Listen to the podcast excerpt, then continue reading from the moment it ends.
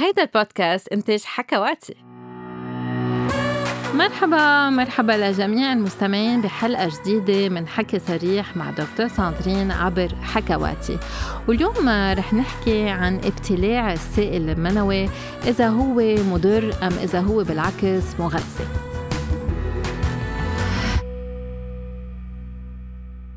السائل المنوي مادة لزجة آه، لونها من الأصفر للرمادي معمولة من الحيوانات المنوية ومن السائل.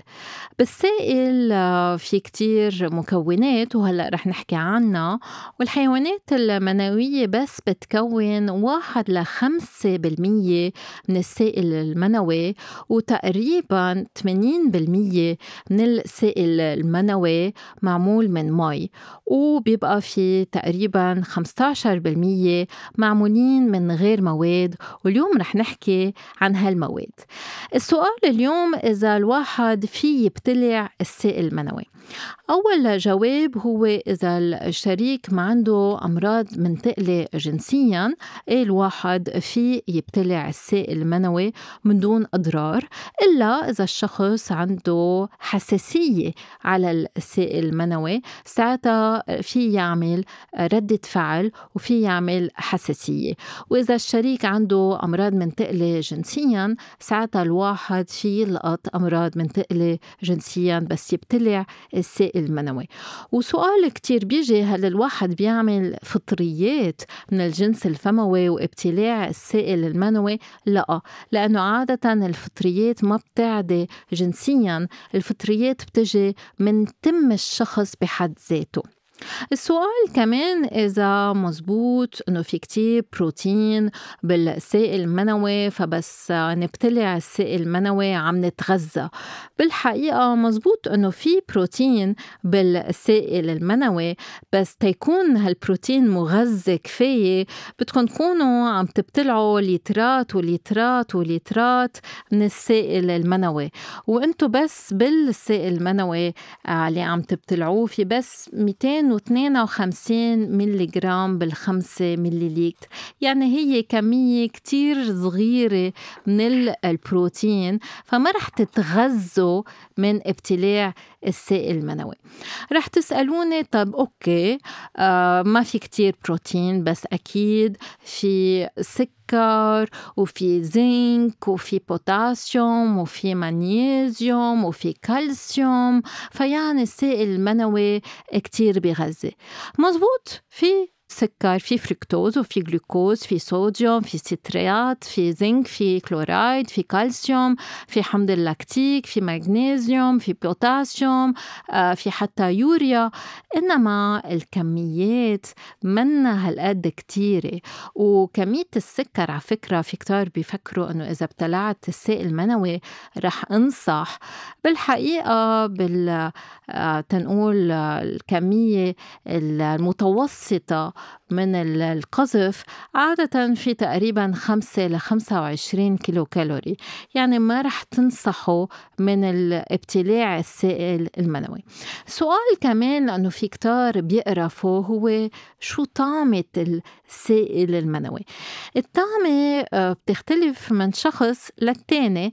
يعني بعض الأوقات الطعمة فيها تكون حادة ومالحة وبعض الأوقات الطعمة فيها تكون آه، حلوة أكتر كأنها سكر. هذا متعلق بالشخص ومتعلق كمان بالمأكولات اللي عادة بياكلها. رح نعطيكم بعض الأمثلة. في بعض المأكولات بتخلي السائل المنوي يكون أقل حموضة فالواحد في يتحمل طعمته أكتر. هالمأكولات هي مثل البقدونس. يلا رح تاكلوا كلكم تبولة بفتكر. عشبة القمح القرفة جوزة الطيب الأناناس البرتقال البابايا. وفي غير مأكولات رح تزيد من حموضة أم حتى آه، مرورة السائل المنوي وهي الثوم البصل الكرامب البروكولي آه، كل الخضار الورقية نبات الهليون آه، اللحوم والألبان الكحول السيجارة والقهوة. فما بفتكر رح تقدروا كتير تأثروا على الطعمة بما أنه الشخص العادي عادة بيأكل كل هالمأكولات سوا. فما كتير تعملوا مجهود كرمال تغيروا تنقول طعمة السائل المنوي إنما جربوا تفادوا التوم مش بس لطعمة السائل المنوي بس كمان لطعمة تمكن عادة احتراما للشريك أم الشريكة. السؤال كمان كتير بيجي هو شو ريحة السائل المنوي الطبيعية رح تتفاجئوا بس لكم إنه السائل المنوي عادة آه، ريحته مثل مسحوق التبيض يعني ريحته شوي مثل الكلور. يعني ريحته مختلفة من ريحة المهبل لأنه إفرازات اللي بتطلع من المهبل أكتر حموضة والسائل المنوي آه، عادة تركيبته كلوية أكتر.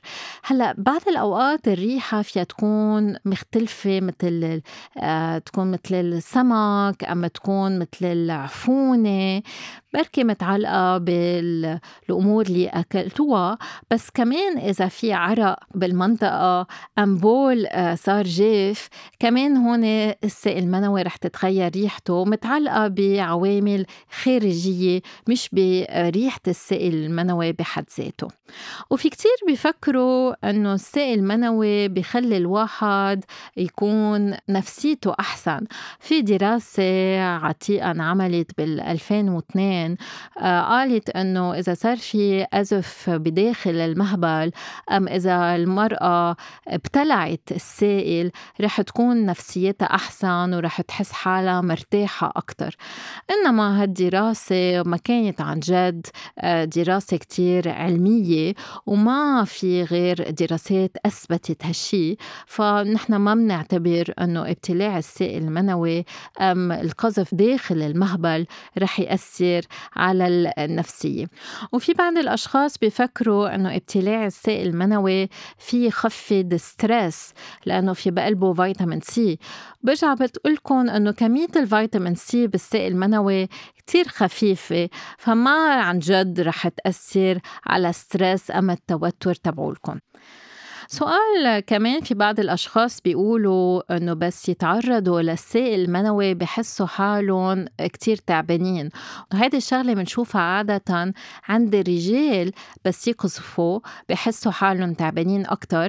ما بنعرف بعد ليش في هالإحساس بالتعب بعد ابتلاع السائل المنوي أم بعد ما يكون في أزف بالمهبل أم بركة بفتحة الشرج.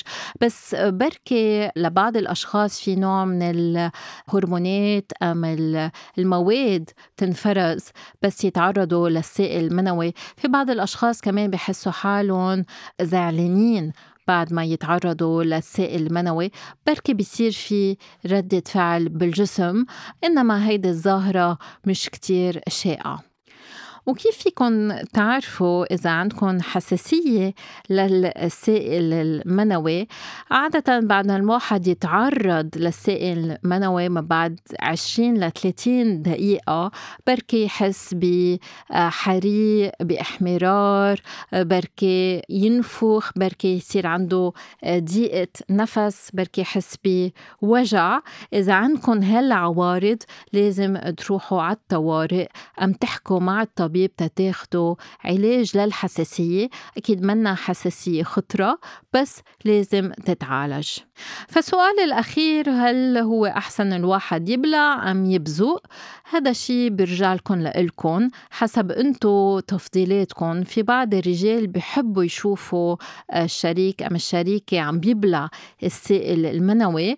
إنما قبل ما تاخدوا هالقرار لازم تتأكدوا أنه ما في أمراض منتقلة جنسيا وإلا كل ممارسة فموية لازم تكون محمية مع الواقي الذكري. وبعدين انتو بتقرروا ما تخلوا حدا يجبركم على شيء انتو لازم تقرروا شو انتو بتفضلوا. وإلكن حق تقولوا لا وإلكن حق تقرفوا وما تكونوا مرتاحين مع ابتلاع السائل المنوي. وهيك بتنتهي حلقتنا لليوم. شكرا لكل مستمعينا وما تنسوا تبعتوا أسئلتكم بخانة التعليقات. تعملوا لنا like تعملوا لنا subscribe وأكيد تتسمعوا على الحلقات السابقة.